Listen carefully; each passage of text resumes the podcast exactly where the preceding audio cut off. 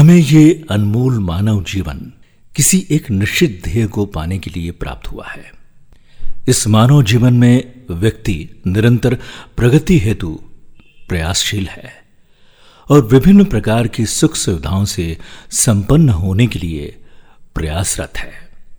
इन सभी भौतिक सुख सुविधाओं से संपन्न होने के पश्चात भी आज व्यक्ति को सच्चा सुख प्राप्त नहीं हो रहा है।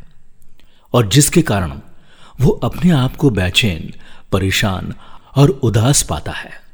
इसका सीधा सा अर्थ यह है कि व्यक्ति जो प्रगति कर रहा है, उसमें कुछ न कुछ न्यूनता है। व्यक्ति को वास्तविक सुख तभी प्राप्त हो सकता है, जब उसकी आत्मिक प्रगति हो, अर्थात आत्मा और परमात्मा के बीच की दूरी कम हो और व्यक्ति को उस जगत नियंता का सामिप्य प्राप्त हो सके तथा वास्तविक संतोष और आनंद प्राप्त हो सके। संत महात्मा वैसे तो दिखने में सामान्य ही लगते हैं, परंतु उनके पास संतोष और आनंद का असीमित खजाना होता है।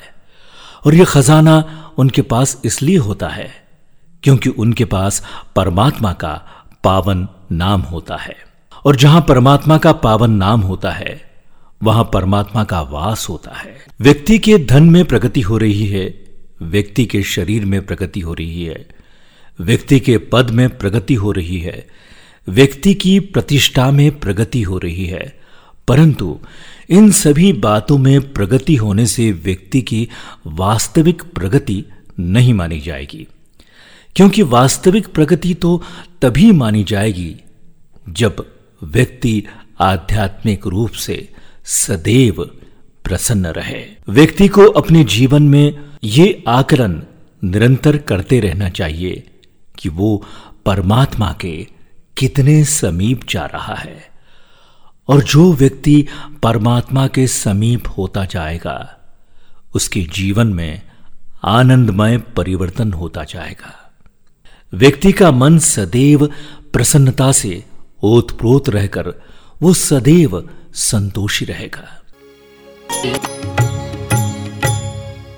जिस प्रकार परमात्मा के पास कोई भेद नहीं होता, और वो सदैव सबके कल्याण का ही चिंतन करता है, ठीक उसी प्रकार साधक का मन उस परम शक्ति की समीपता से प्रभावित होकर प्रेम, आनंद और संतोष से परिपूर्ण होगा, और ये जीवन सफल होगा। व्यक्ति को उस परमात्मा की समीपता प्राप्त करने हेतु सदा प्रयासशील रहना चाहिए और आनंद से उसका पावन नाम लेते रहना चाहिए। सुनते रहिए आरजे प्रभाकर मोरे के साथ। नमस्कार।